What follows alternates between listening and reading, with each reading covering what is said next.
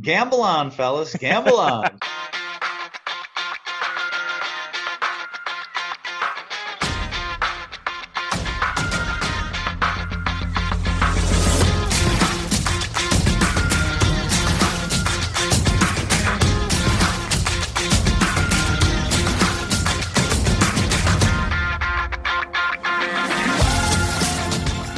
Welcome again to Gamble On, the weekly gambling podcast presented by USBets.com. I'm Eric Raskin, USBets managing editor and media director, and I'm joined by our senior analyst, Pulitzer Prize finalist John Brennan.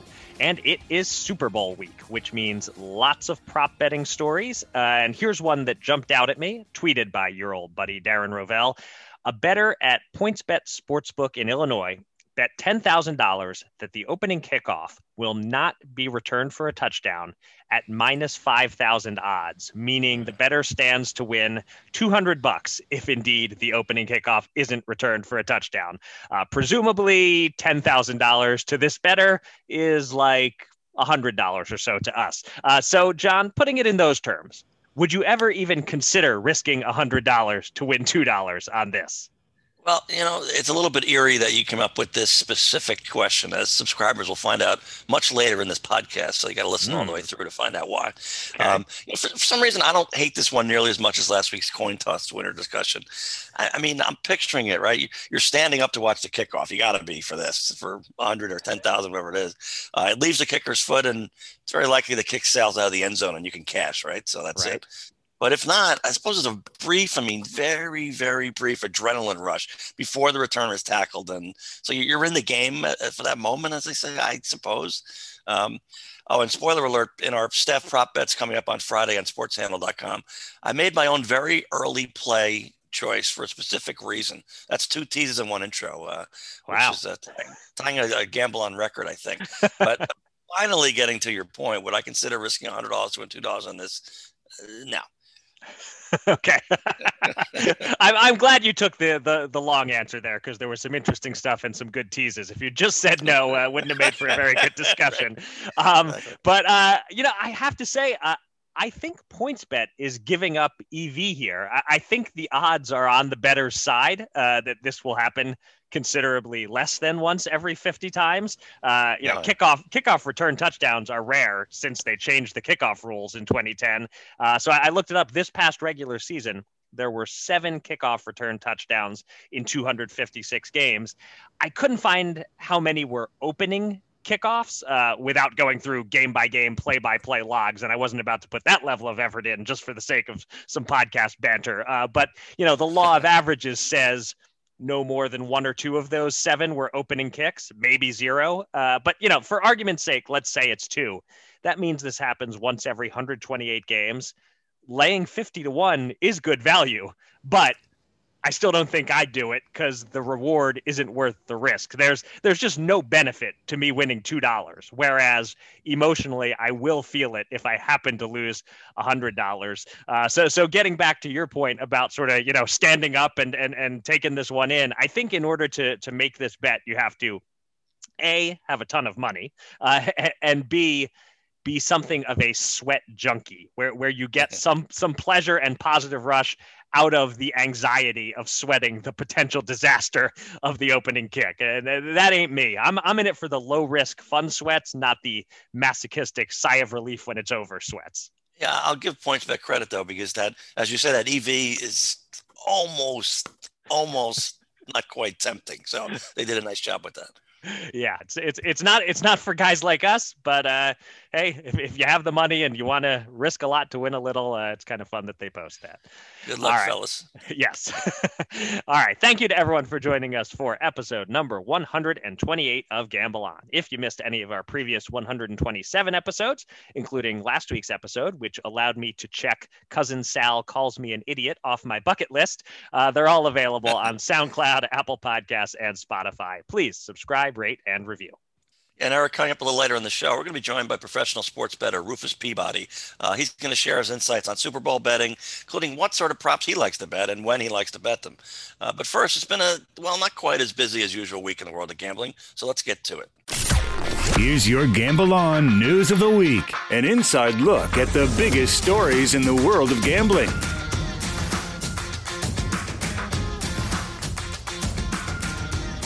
Our first news story this week is for all the Android phone people out there, which, according to my research, is a little over 38% of Americans.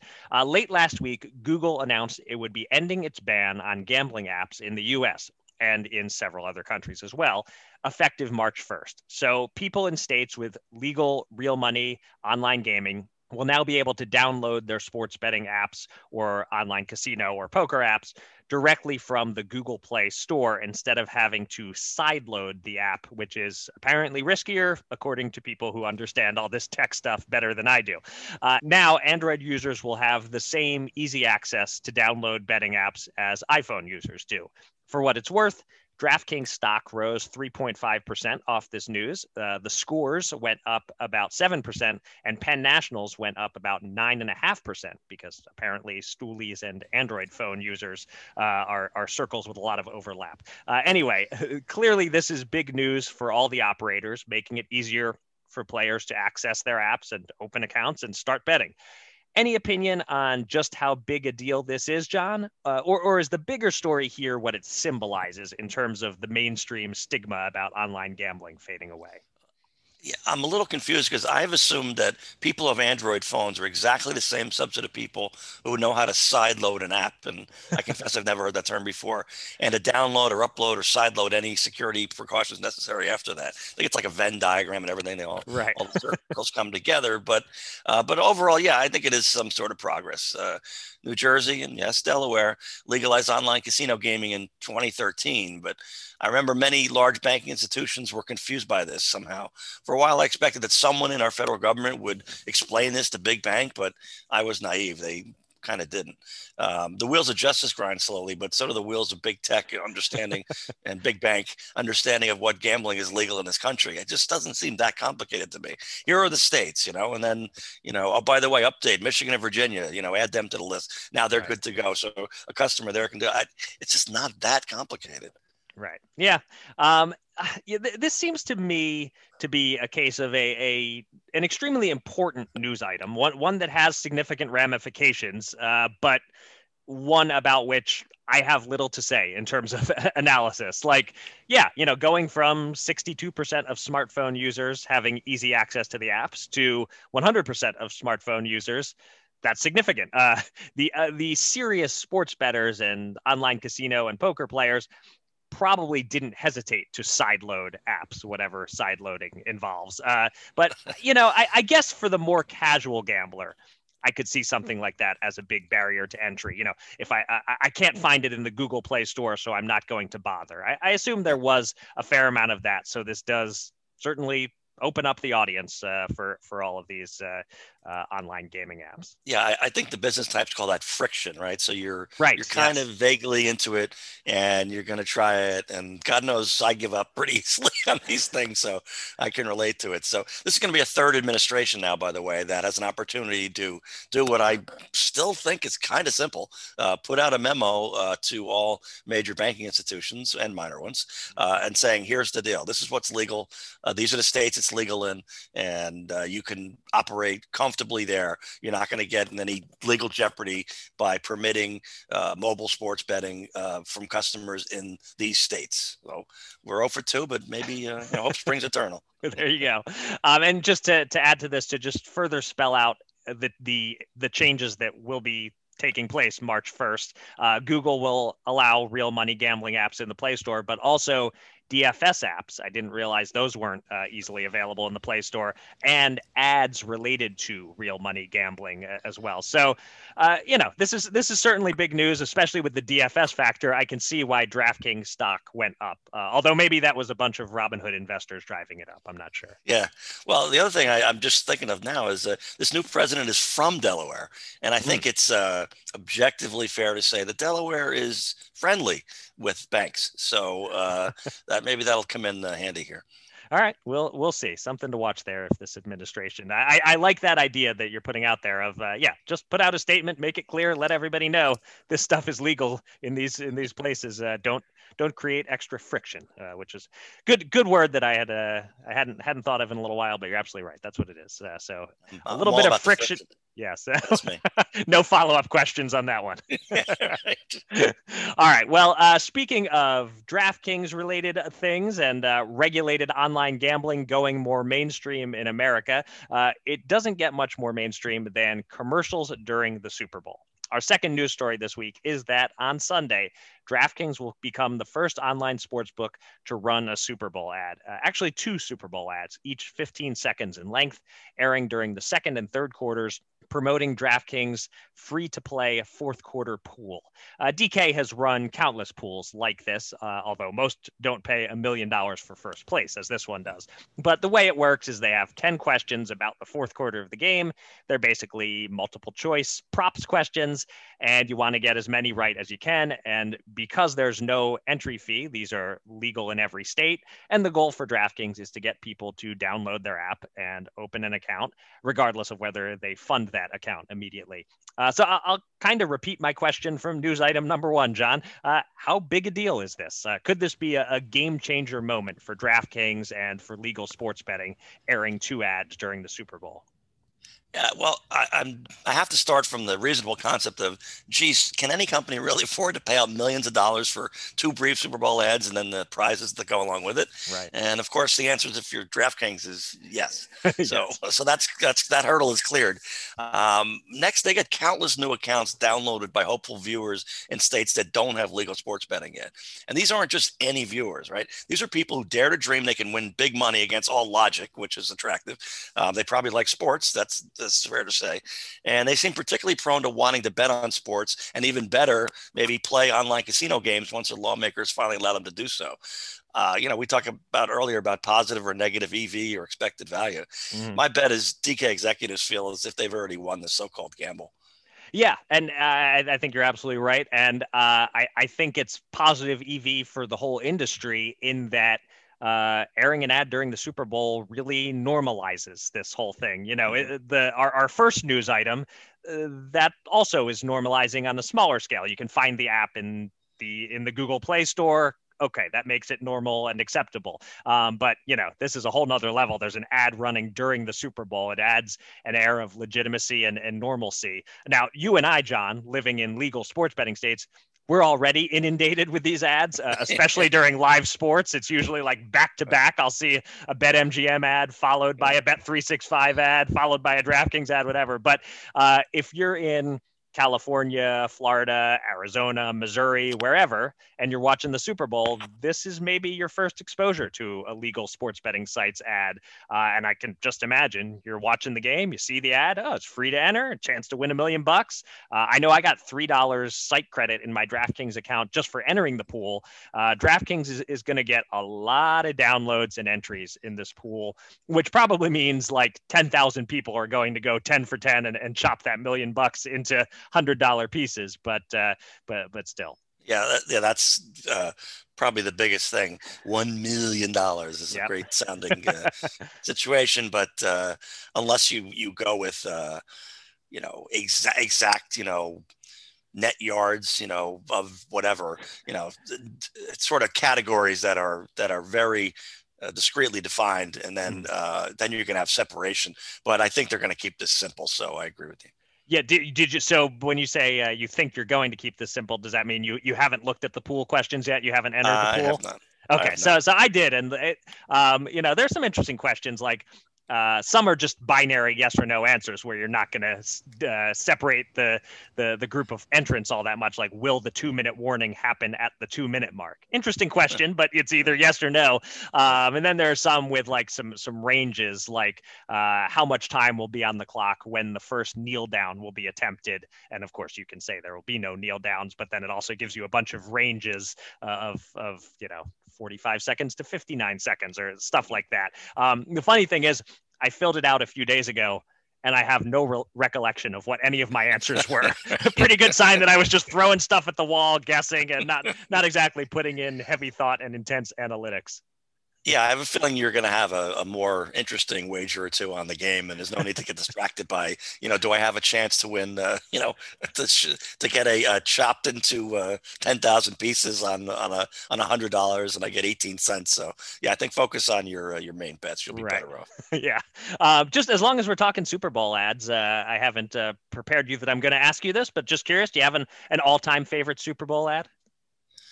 I, I cannot believe that people get so excited about commercials. I mean, if if if an advertiser wants me to well, first of all, watch the commercial, but secondly, mm-hmm. especially talk about it on my podcast. I'm getting compensated for it. Okay, that's just how it is. all right, so you're not you're not going to plug any. That's that's fair. Uh, and, and honestly, they all they mostly all blur together for me at this point. I I will single out. I I used to love the Bud Bowl series in the 80s when they would like tell a story over the course of the game. I would I was the right age for that at the time to be really into the Bud Bowl. But, Not the right age to drink the product, but the right no. age to like the commercials. exactly, exactly. um, but uh, to to your point, uh, two two notes uh, uh, about this. Uh, don't be that annoying person at your Super Bowl party who says I don't care about the game. I'm here for the commercials. It's not an original thought. People have been saying that for about 40 years. Don't be that person. Uh, and, and, then, second note, don't go to a Super Bowl party this year. Uh, you know, you'll you'll avoid getting right. You'll you'll avoid getting COVID, uh, and you'll also avoid that annoying person who says they're just there to watch the commercial. So it's really a win. Yeah, I, I am vaguely wondering, like, what does that person do? Because, like you say, they go to the party so that they can talk about the commercials and talk uh-huh. about how they only want to talk about the commercials. But if they're not there, are they going to do a Zoom so they can talk about talking about the commercials with other people? Is right. anyone going to invite them to the Zoom? So I wonder if there's enough of those people to uh, impact the ratings a little bit. They're yeah, watch. I, they can't right. do that. I guess I guess one thing that I am looking forward to on that front this year, as I'll just be watching with with my wife and two kids, is there won't be that need for for somebody to shush when the commercials start. You know, somebody shushing the rest of the room. Wait, I want to hear the commercials or whatever. It's only four of us. It should be quiet. We can hear the commercials if we want to hear the commercials. Yeah, but you don't want to hear the commercials. I mean, yeah, they're, they're commercials. I mean, come on. sometimes, sometimes they're good. Sometimes they're entertaining. But to be clear, I am more more interested in the game and my bets on the game than any of the commercials. Well, that's a relief. All right. Uh, our final story here this week. Uh, last week, we covered the launch of online sports betting in Michigan, and we said it was our understanding that online casino and online poker were weeks, maybe even months away. It turns out online poker was just hours away. On Friday morning, PokerStars, with almost no warning, went live in the Wolverine state, beating its assorted potential competitors to the table. In fact, no other poker sites have been approved by the state gaming control board yet, although several are expected to apply. There is no interstate pooling yet. It's legal, but not active. So for now, PokerStars Michigan players can only compete against other PokerStars Michigan players. Still, the opening weekend appeared to be a success with traffic similar to what was seen in Pennsylvania during the early days of PokerStars launch there. John, how much do you think it matters that PokerStars seems it will have a, a, head start of at least a couple of months on its competitors in Michigan? And any other thoughts on this launch that came with no warning whatsoever? Oh, my first thought is absolutely finally, finally. I mean, I always, always, I always bet the later on when a gambling law will be passed or when the website will launch or whatever. Right. Always later, uh, often a years later. Here's the one earlier that makes it all worthwhile. So I'm pleased about that. okay. Yeah, and uh, Michigan's like New Jersey, is a decent sized state for poker players in terms of volume of play. It's not ideal, you know variety of options and how often games are available, but decent. Pennsylvania is going to be a little bit better in isolation, which they seem potentially willing to do, but hopefully not. So put those three together, and my understanding is that those issues would improve almost exponentially. I mean, eh, pretty. It doesn't solve everything, but it's, it's close enough, is what I've often been told. Now, for PokerStars, I, I would love to ask the author of the iconic poker book, The Moneymaker Effect. Wait, that's you. So yes, so okay. I will ask you a question. You know, all my life and well before that, Notre Dame was an iconic college football program, right? And I always thought, given how American culture changes so rapidly nowadays, can a Catholic school in northern Indiana really maintain its mistake after, even if it has a few years of irrelevance? Uh, you know, if you're a 16 year old football star and the Fighting Irish, don't get me started on that stupid nickname. Uh, you know, they aren't in the NCAA playoff for six or seven years. Would you really want to play there? I, I don't know. So uh, that gets us back to Poker Stars. You know, right. we're coming up on the 10th anniversary of Black Friday, by the way. So uh, uh, put that on your calendar, and that to a large extent wiped out poker stars at the time. Now, poker players are not 16 years old like my football example. Uh, if they are, then we have a problem. But uh, they do skew, skew younger, I think. So, does the Poker Stars brand, is my question, does that retain its mystique on you know college campuses and just beyond that? Are they the big thing, or did they get knocked down for so long that they're not quite the exciting brand they once were?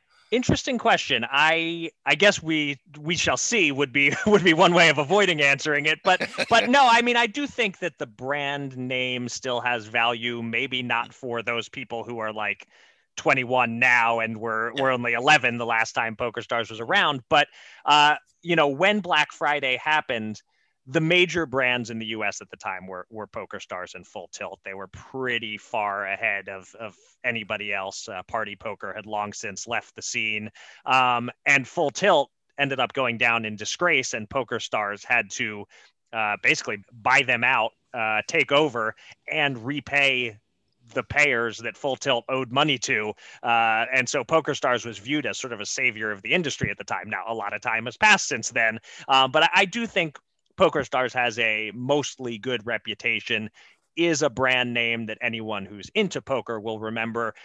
But the the other brand name that they'll be competing with is WSOP.com, which is uh, uh, you know probably even though they're not as well known for online poker, you can't beat WSOP as as just a poker brand. So yeah, I, I think that the name Poker Stars is worth something, if not nearly what it would have been had all these states gone legal one year after Black Friday instead instead of two to six to ten years after Black Friday. Yeah, so I guess you're saying there's all, all these kind of reboots from you know back in the day. I, I guess a full tilt re- reboot is not in the cards, probably. I, I don't think so. I have not heard anything about anyone using that name, and uh, so yeah, I don't think so. Um, but yeah, I mean, it's it's kind of interesting just in terms of you know how much poker stars head start matters. Um, I, I don't think it matters that much when you're talking about two or three or four sites uh, if that's what they're ultimately are. You know poker players will try more than one. When, another site or two comes to pennsylvania i'll start an account on, on those if say you're the 10th poker site launching in the state then you're probably screwed. Uh, I, I, think it's important to be one of the first three or four to build up a player base and then of course have that interstate liquidity that you were talking about.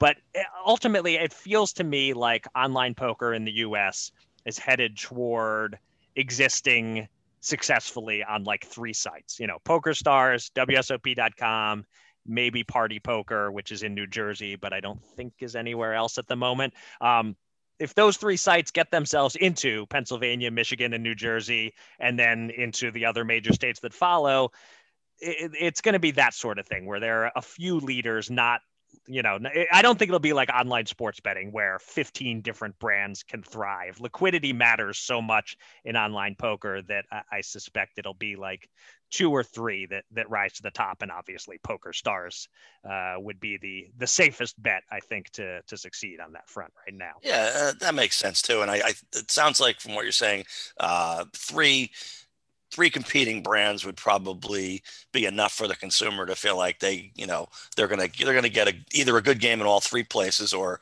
uh, or there's you know there's a best one and they'll try that, but they'll right. they'll get they'll get a product that they that they like. Yeah. It's time to welcome a special guest from the world of gambling. Let's get to the Gamble On interview.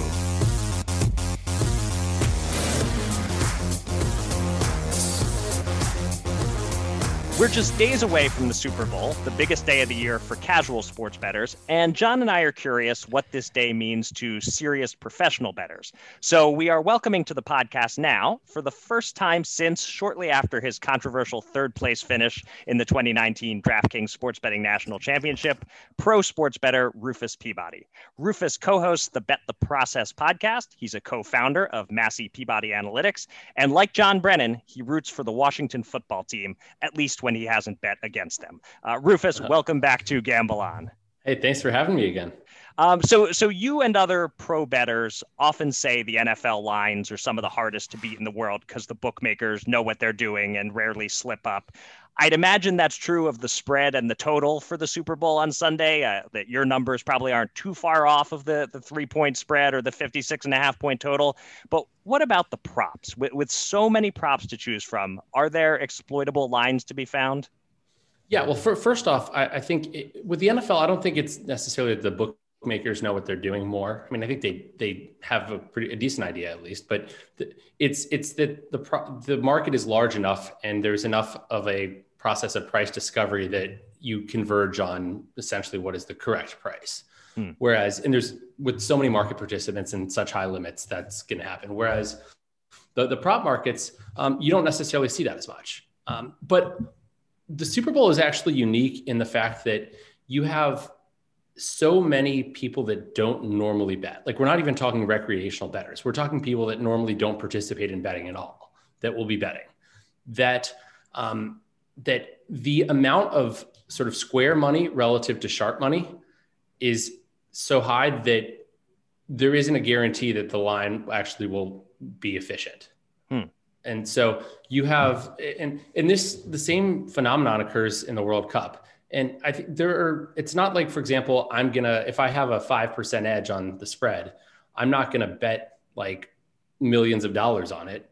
You know, if normally I'm only going to be betting twenty five thousand, I'm still only going to bet twenty five thousand on a five percent edge. I'm not going to bet any more on that. But and I think, I mean, there there are certainly syndicates out there that are going to be betting millions, but uh, those millions still won't. I mean, they're not going to. They're probably not going to bet like 10x what they normally bet, unless. Um, so that's why you end up having this high percentage of of square money. Hmm. And so, um, in terms of props, though, yes, um, I find I find a lot of edge on props typically. Less so this year than most, and it, it, that's not this year specifically. It's less so. Uh, in pr- the last few years relative to like 10 years ago because markets do markets are tending toward efficiency and you you have books that are a lot of these Euro- European style um, operators these new new guys in in the US are are offering props every weekend on every NFL game and so they're they're better at price they have better pricing models than 10 years ago when you had books throwing up stuff and that they were that they're only doing once a year right but sorry, I, I do find I do find exploit. Sorry, I'm, I'm, like trying to. There are exploitable lines to be found, and I think they, they, come in two forms. There's the sort of esoteric things that I think the books aren't really able to price properly, or that you might be able. They might not be pricing some tail, um, some tail event properly, and just with with as many offerings as they have, like there are going to be things like that. I think, and then there are the props where the public is going to like on well-known players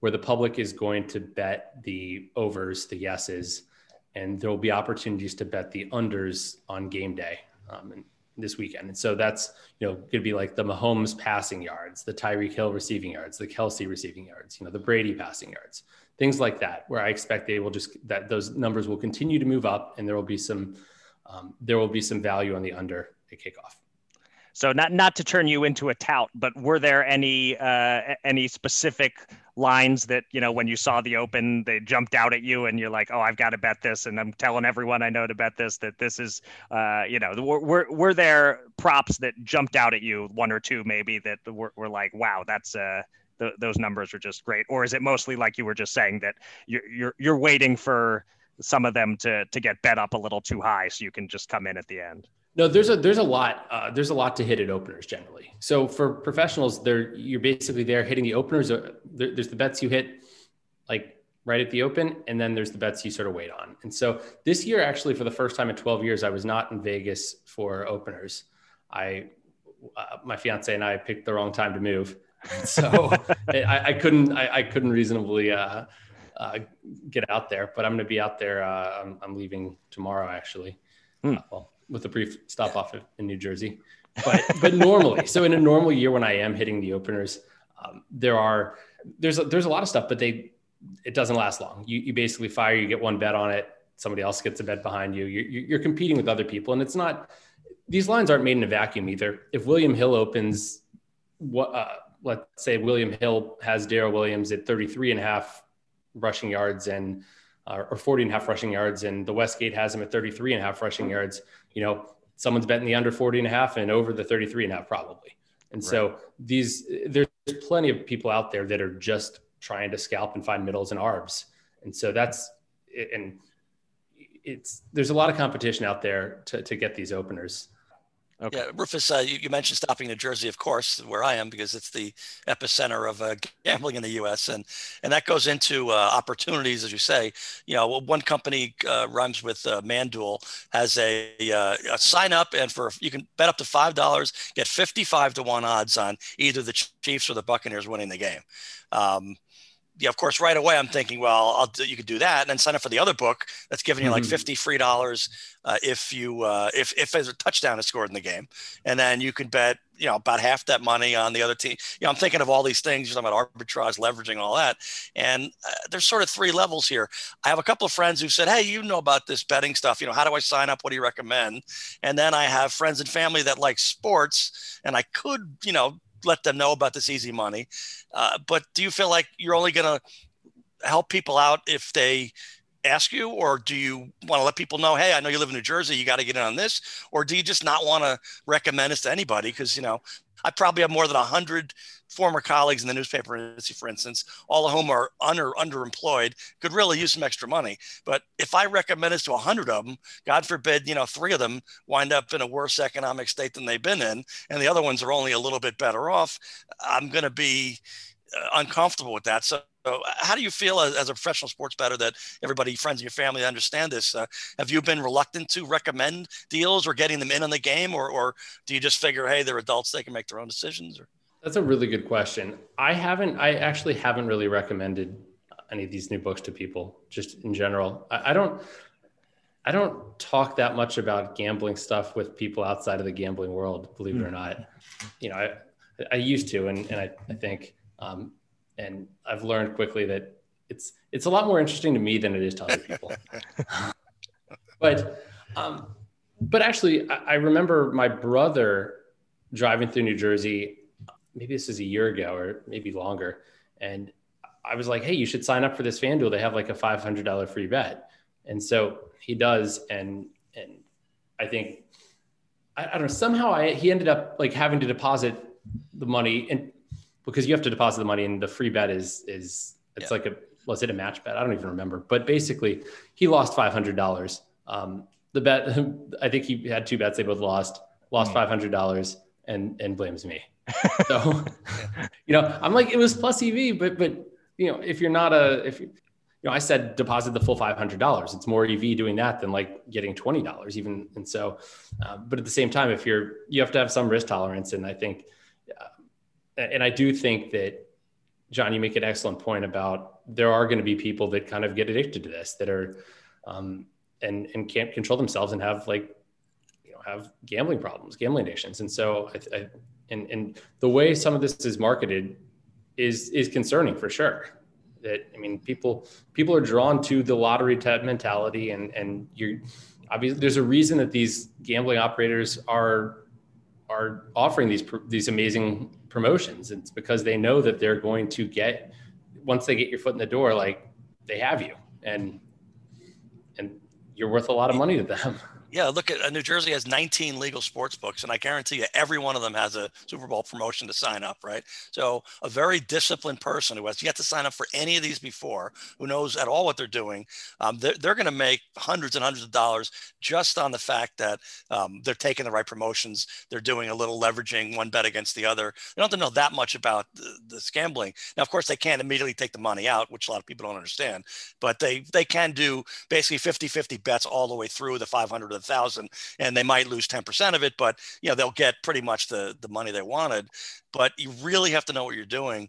And, you know, if they sign up and make a mistake right there, they might be out more money than they dreamed of. So I, I'm kind of in the point where the one friend of mine who asked me specifically, Hey, you know, what do you recommend? I'll probably give him that advice about the, uh, the $5, 55 to one bet. But um, other people, I think I'm just going to let it go. If they want in, they they know I understand it. So if they're really interested, you know, I'll, I'll wait and let them call me. Yeah, and Captain Jack has said that you can um, actually, I've met someone who Captain Jack instructed on how to make thousands of dollars risk free yeah. using these promos. And he was like, Yeah, I was able to bet this and then bet the other side of this other book and like literally made like $5,000 risk free in New Jersey. So, yeah. um, it's, it's, out there. It's out there, but you're right. You have to be disciplined and it, you have to, and you have to sign up for all of them. And it, it's, it's, it does take effort. It's not like free money. You actually have to, you have to jump through some hoops. You have to fill out a lot of paperwork digitally, of course, these days. Send in your driver's license, copy of your driver's license, and all that other stuff. So yeah, I, I, had an online casino like playthrough bonus that I that I worked toward uh, not that long ago, and I did come out ahead. But by the time it was over, I questioned whether it was worth the time I had invested and the effort just to just to play some slots and and release my bonus, which was an almost can't lose kind of situation. But it's still uh, like like you said, you got to be disciplined and I even have that uh, that discipline that once you've made that initial uh, haul of haul of money pull some out. Don't don't just give it all right back, uh, or in the case of sports betting, kind of gradually give it all right back. Exactly. Um, so uh, I'm curious for for your take on one of the teams in the game uh, this Sunday, uh, the Tampa Bay Buccaneers. I must admit, I did not see this Bucs run coming. I just didn't think Brady at age 43 was that big an upgrade from Jameis Winston. Uh, I realize not a take that has aged well. Uh, so uh, I didn't invest in any Tampa Bay futures before the season. Uh, did you see this coming, Rufus? Did, did you have any futures bets on the Bucs? And and if not, which teams did you put your money on before the season began? Eric, like you, I didn't. I, I also didn't think Brady was a big upgrade over Winston. I thought Winston had some some very bad. I mean, obviously he's careless of the ball, but he also had some extremely poor turnover luck as well. And and if you looked at, for example, if you looked at their QBRs the year before, they were literally right next to each other. I think they they're within a tenth of a point, um, Winston and Brady. So obviously Brady's done. Brady isn't just what he does on the field. I guess it's he's that studying veteran presence, another coach, whatever you want to say. Like he's provide instills confidence in the team somehow. Um, but you're right. He he has played he's played better than I expected, and I do not have any futures on the Bucs. And and I, you know, my, my good friend um, Mark DeRosa, Ed Teach on Twitter. Right. Um, I don't I don't agree with his political views or conspiracy theories, by the way. Just wanted to put that out there. But um, former colleague of mine, um, he you know he bet hard on the Bucs before the season began, um, before Brady even went to Tampa, thinking that that was a possibility, and and he's he's cleaned up on that. So so definitely a little FOMO there. But I should, you know the, the, the one bet, the one future I lit, I piggybacked on was the that he bet was Tyrod Taylor to win the MVP, which not do as well. So I I think the the futures bet that I've probably been most roundly criticized for is actually it wasn't the futures bet. It was the fact that I just kept betting them during the season as the Jets. I mm. thought the Jets actually had some value to win the AFC East going into the season. Uh, clearly, that didn't work out either. I had some Saints futures. Um, I, I, had some. I, I accrued some futures throughout the season. I had some at the before the season as well, but but nothing like the Bucs, unfortunately. Right. Well, you were in the right vicinity on uh, believing in a Chargers quarterback. You just had had the wrong one and the wrong award. You know, if you'd gone Herbert Rookie of the Year, you might be uh, cashing in there. Exactly. Uh, Rufus, it's a big betting weekend for us, obviously, with the uh, Waste Management Open, uh, the PGA Tour event in the Phoenix area. And uh, I'm just curious, as an amateur golf better, as as our subscribers know how just how amateur I have been in golf of late. Uh, versus a pro like yourself. Um, I'm trying, I've been bouncing around a little bit, which is part of my problem, but I've been kind of looking for the best possible player top 20 at roughly even money. And I'm wondering if that generally makes sense. And then I get caught up in the if I also go top 10, top five winner, I'm kind of bleeding to death if uh, if he only finishes top 20. So if I if I go to that top 20, should I just stick with that or just throw in a couple of bucks for for the win or, or do you like five and tens with 20? Um, you know, how do you feel about that strategy? So, I mean, personally, I, I, I like betting all of those categories, but um, I, it, it, I think it's part of its personal preference and also just looking at the market over around. I mean, it's the out, for example, outrights have there's a good amount of vig there, obviously, but the, the top tens and top twenties, like I'm I'm looking right now, like DraftKings, I think it the top ten implies uh, or it's paying out essentially what reflects twelve point six seven spots. Um, so The top 20 reflects 25.3. So it, it looks like it's essentially the same theoretical hold there.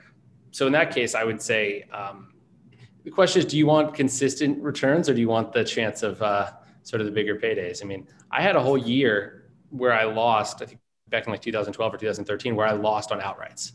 So it's, and obviously top tens are not outrights, but you know, they it's it's probably going to be harder to know it's going to take longer to know whether you actually have a true edge the the longer the, the bigger the long shots you're betting and so i think yeah. you'll have a much better idea if your process is good if you're betting the top 20s every week than if you're betting top 10s or top 5s i would i would think all right. I want to add one more thing. I can't believe it, but the Masters is only two months away. Seems like we just had yeah. the Masters, and we kind of did. and uh, so another thing, this that's a for a casual uh, golf fan who might want to bet on that. Um, you know, you're never going to bet on three horses to win in the same race. It's ridiculous out of a you know eight or 10, 12 uh, horse field. But you know, 100. Well, actually, the Masters only has 80 or 90, but you know, U.S. Open would have 156, and even 80 or 90 is a big field. Um, so, is it not crazy to bet on three or four players to win? You know, maybe a 10 to one, a 20 to 1 and a 30 to 1 or you just like to stick with look i'm only going to go one guy to win and then i'm going to go other guys top 5 top 10 top 20 so I, I can hit all my bets or you're willing to sort of mix and match where you know obviously three guys to win aren't all going to win and yet you can still win pretty big with any of them coming through. Yeah I, I, I bet multiple guys to win every week. It's i'm trying to see how many i bet this week. Um, for, for phoenix actually i'm looking through but uh, looks like I think probably a good seven or eight um, on outright, and I feel like that's probably a little low for me as well. Mm. So obviously, I'm not parlaying them together, but but most of most of the ones I'm betting are tend to be long shots. I, I don't bet a ton of, of guys in the 10, 20, the, the 20 to 31, 30 to 1 range. Um, I'm not really betting those as often. I, I bet I'll say I bet Rahm a bunch. Rahm and McIlroy have I've bet a bunch in the last year. I've I've thought that despite the fact that they are two of the top five golfers in the world, I still thought, and I've thought I've actually thought they were the one and two golfers in the world for a little while there. Uh, I still think they have been um, underpriced, but overall, I mean that's sort of unusual for me to find value right at the top of the leaderboard. It's the guys that people don't think have a chance generally, especially guys that maybe haven't won before, where you can sort of find some value there. So, I mean, this week, for example, I like um, I I like Ryan Moore at 100 to one. Um, actually, I don't know when the last time he won was. It was a decade ago, I think. Yeah, probably. Yeah, that storied amateur career. Um, I like Erik van Rooyen at 175 to one.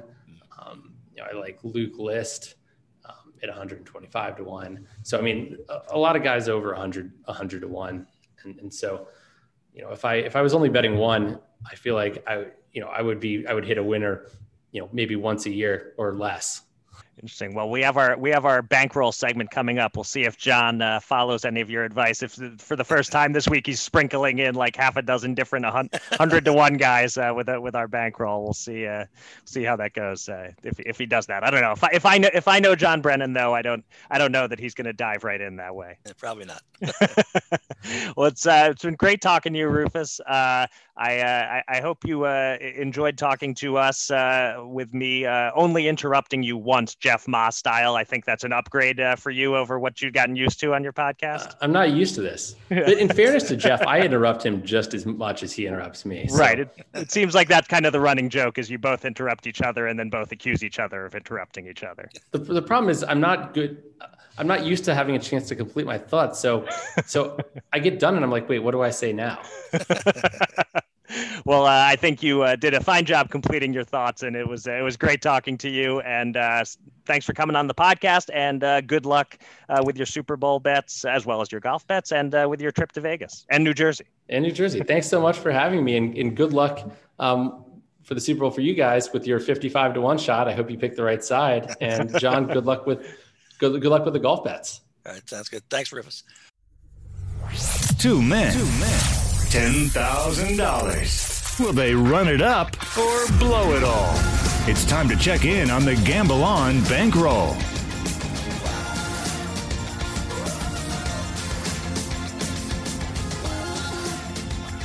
We we'll get to our official Super Bowl against the spread picks shortly. But first, let's update our shared bankroll. The bad news my boxing bet on Caleb Plant to score a stoppage win over Caleb Truax lost. It was a completely one sided fight in Plant's favor, but Truax lasted the distance. So that cost us $125. The bad but not quite as bad news John's drone racing league bet lost. Uh, Nub did not come through at a plus 300 price, uh, but John wisely kept that bet small. It only cost us 50 bucks. Now, the good news John was rewarded for backing Tony Finau. He finished in a five way tie for second through sixth place, which means the top 20 bet at minus 110 was a winner, generating a profit of $100. The top five bet got chopped, but was still a winner. The $10 bet at plus 400 turned a profit of $30. And the win outright bet was a loser, costing us $10. So, all in all, we lost $55 on the week. Uh, but on the bright side, we should find out Saturday night that Aaron Rodgers was the NFL MVP, which will oh, win yeah. us $220 if it comes to pass. I, I, know you just let out an oh yeah with extreme confidence, but I'm nervous until they make the announcement. Uh. Uh, and uh, and there's still a chance that Aaron Donald gets Defensive Player of the Year, although he is considered the uh, second most likely to do so, a bit of an underdog there. Uh, but that would win us another $200 if it happens. So our bankroll should look a little healthier next week, hopefully, maybe. Uh, but for now, uh, we're down $1,436. We have $837 on hold in futures bets. That leaves us with $7,727 available to bet with this week. And you're up first, John. Well, I got to explain the, my experience of betting Nub, the drone racing okay. league pilot. uh, picture harness racing doesn't last two minutes; it only lasts one minute, and every there's a new race every two or three minutes, and you have that horse called Nub, and he keeps breaking stride one time after another. Um, it's it's pretty disappointing when and they're off, and oh, broke stride. Nub is out of the race. That that's pretty much what he did, crashing with his virtual. Uh, drone racing. Yeah, that's enough about that. Anyway, um, oh, I forgot I only had Finau 10 units at plus 400 on a mythical bankroll. I can't believe I sweated the entire final hour of that tournament. it's crazy. But, uh, you know, I've talked about Finau before. You know, Tony can wrap up our top five totally with a par five on the 18th, right? Tee shot 300 yards right down Broadway. You know, he was safe from jeopardy at that point of actually, you know, winning. So I was confident he could do that. Um, mid iron, 245 yards to the hole on a second shot. It's right on line and splish splash that ball is taking a bath into the pond. But still it's a net winner so i'll forgive tony. And i'll go back to the tour with the waste management open in scottsdale. Yeah how about that? Uh, it's going to be nice weather i think so uh, that'll be nice to watch on saturday in particular. Uh, jon rahm is a rufus peabody favorite and, and he's mm-hmm. my choice at 110 to win 100 for a top 10 you know going beyond my typical top 20 pick. But I, I like having an alpha male who was only a hot putter away last week from from winning that one. So uh, give me also 20 on Rahm at plus 625 to win the damn thing. And in an ode to Rufus and his mention of uh, sort of long shots, 10 units on Will Zalatoris to win at plus 4,500. You know, if a year ago or so, you were probably thinking, who the hell is Brennan talking about? Hovland, Morikawa, Wolff? Who are these guys? Well, Will is the next man up. Okay. Uh, as soon as we're done uh, podcasting here, I will look up how the heck to spell Zalatoris because I have never heard that name before. But ask, ask your doctor if uh, Zalatoris is right for you. That's, there you go. Nice. All right. Um, I am doing two Super Bowl prop bets this week, uh, and I'll start with one that I loved until I heard our friend Rufus on his podcast that posted Wednesday night taking the opposite side of this bet. So it's me versus Rufus Peabody on this.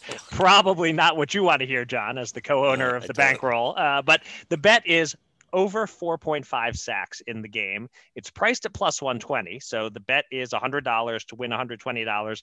I heard some other people on other podcasts saying that their modeling shows about six sacks in the game, which would make this great value, but who knows? Maybe Rufus's model is better. Anyway, here's what we know.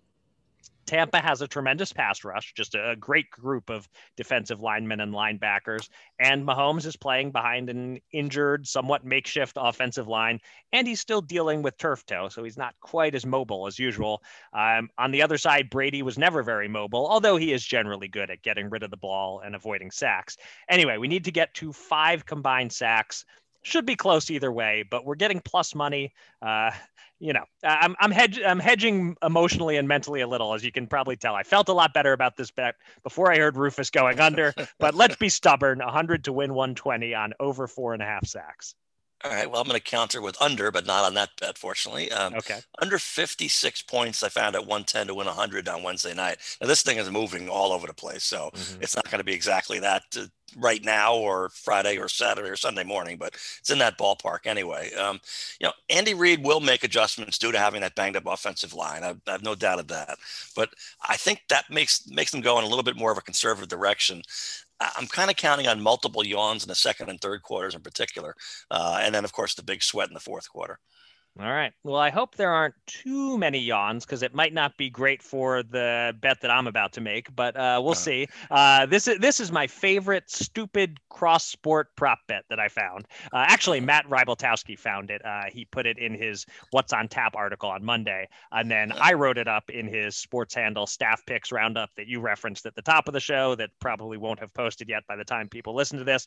Um, so I'm double dipping and using it again here. The bet is aces by Novak Djokovic in his first round match at the Australian Open okay. greater than the number of punts in the Super Bowl priced at standard minus 110 on BetMGM. If ever there's a Super Bowl that won't feature too many punts, it's this one. We know Andy Reid would rather go for it than punt anytime it's a close decision. Uh, the Chiefs punter, Tommy Townsend, punted one time total in two playoff games so far. Uh, the Tampa punter, Bradley Pinion, is averaging three punts per game during the postseason. Still not a lot. Even if you use their regular season averages, this game would have 6.69 punts. Uh, but it's the Super Bowl that figures to be lower. I'd say the reasonable range to expect is somewhere between four and seven punts on Sunday. Uh, so then I looked up Djokovic, in hard court matches in 2020, he averaged 6.7 aces per match. However, that average was across three setters and five setters. Uh, barring injury, he's playing a minimum of three sets in his first match at the Aussie Open. So 6.7 aces, that should be kind of on the low end of expectation for him. I think his realistic range is somewhere between six and nine aces. So, you know, we could lose, of course. We could push, but my expectation is that the line for aces should be about two or so above the line for punts. Uh, and this is extra fun because no matter what happens in the Super Bowl, even if there are like eight or nine punts, we get our sweat extended since Djokovic will play Monday or Tuesday. So anyway, after all that, this 110. Is this is this is the lock of the century. I mean, unless yeah. Djokovic shows up uh, for his first match, and he notices a bunch of big dump trucks uh, backing in inside to the uh, tennis court and unloading clay all over the place. I, I, don't even get this. I mean, you know, do this at the French Open. At least it might be, you know, a sporting bet. How does this lose? I don't. I don't see it. Oh no! Famous last words. How does and, this lose? yeah, or, or well, as cousin Sal would say, you can't lose them all. So uh, anyway, uh, yeah, hundred ten dollars to win hundred on Djokovic's aces. I'm glad you have such confidence in this. I really like this one too. All right, and we wrap up the show with our Super Bowl picks. The spread is holding steady at almost every sports book at Chiefs minus three. My pick doesn't matter much. I am a dreadful three and nine in this postseason. There isn't much difference between finishing four and nine and three and ten. John's pick does matter as he's six and six. So this determines once and for all whether he is or isn't a good sports better. It all comes down to this single pick. Uh, so I'll go first just to get the unimportant pick out of the way. Uh, or maybe it's important in that it can help you decide which side not to pick, John. Uh, but my gut is telling me with the Chiefs' offensive line woes, with the fact that it is a home game for the Bucs, uh, with the fact that the public is more on the KC side, I'm leaning toward a close game and a Tampa cover. Give me the Bucs plus three. Now the important pick. Well, yeah, this also is for whether I finish above 500 in the 2020-21 regular season and postseason combined. Right.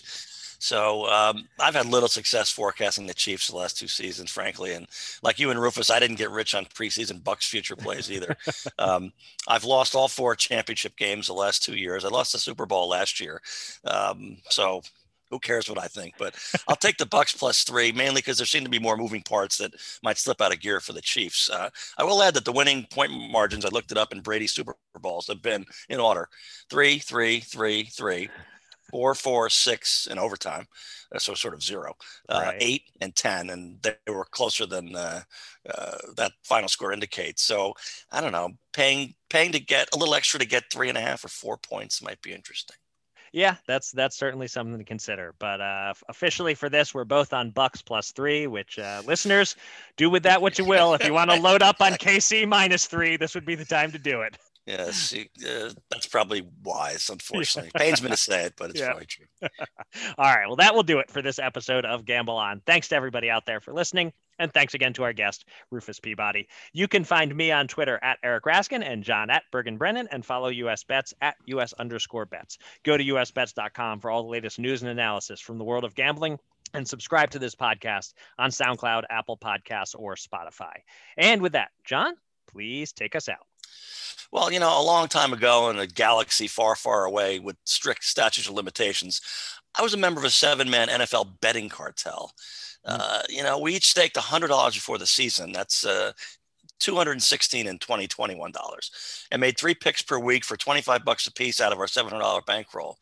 And things went okay at first as we selected the most popular picks among the group and then it went a bit south and we identified one of us as a cooler and he was just killing us. So in spite of his protestations uh, we'll call him oh mike uh, his picks were reversed as we mulled our choices and that helped for a bit and then we all seemed to catch the cooler bug and so by december we're down to our last bet or it's over and we won and then we won again and again we threw in a couple of college bowl games. It didn't matter. Win win win. Mhm. so now it's super bowl time and the point of this story. Our breadcrumbs have turned miraculously into a collective $300 profit so the cartel meeting begins with uh, both with cans of budweiser and talks of a $100 wagers seemed appropriate and next was 150 let's let half the profits ride on this one game and then we're getting bolder and later and happier how about the $300 profit? We gamble all the profits earned over all those months on a single game. Now, this one cartel member, he's been silent so far. You know, the room turns to him, and he was a wise man in the ways of finance. Uh, I'm not going to confirm or deny that he's the one of us who, as he had planned at age 20, retired as a multimillionaire 20 years later and moved down south. So, anyway, uh, this person eyes the room, purses his lips, and says, I have an idea. Let's bet $1,000. That's it. The entire 700 we put in, the entire profit, all of it, all of it on the game. And for us, it seemed like a million. Uh, now, perhaps it was us talking, perhaps it was that Budweiser, but we all immediately agreed we're going for it. So now we have the favorite giving seven points, and they do not allow a single touchdown to the opposing offense in the entire game. And we've got the Hall of Fame quarterback as well. I'm in Aruba for a game with my girlfriend at the time, watching at a tiki bar and sipping too many rum runners. Well, the year is 1989. It's 49ers versus Bengals Act Two, and it's Super Bowl 23. And now we get back to the opening discussion on the podcast.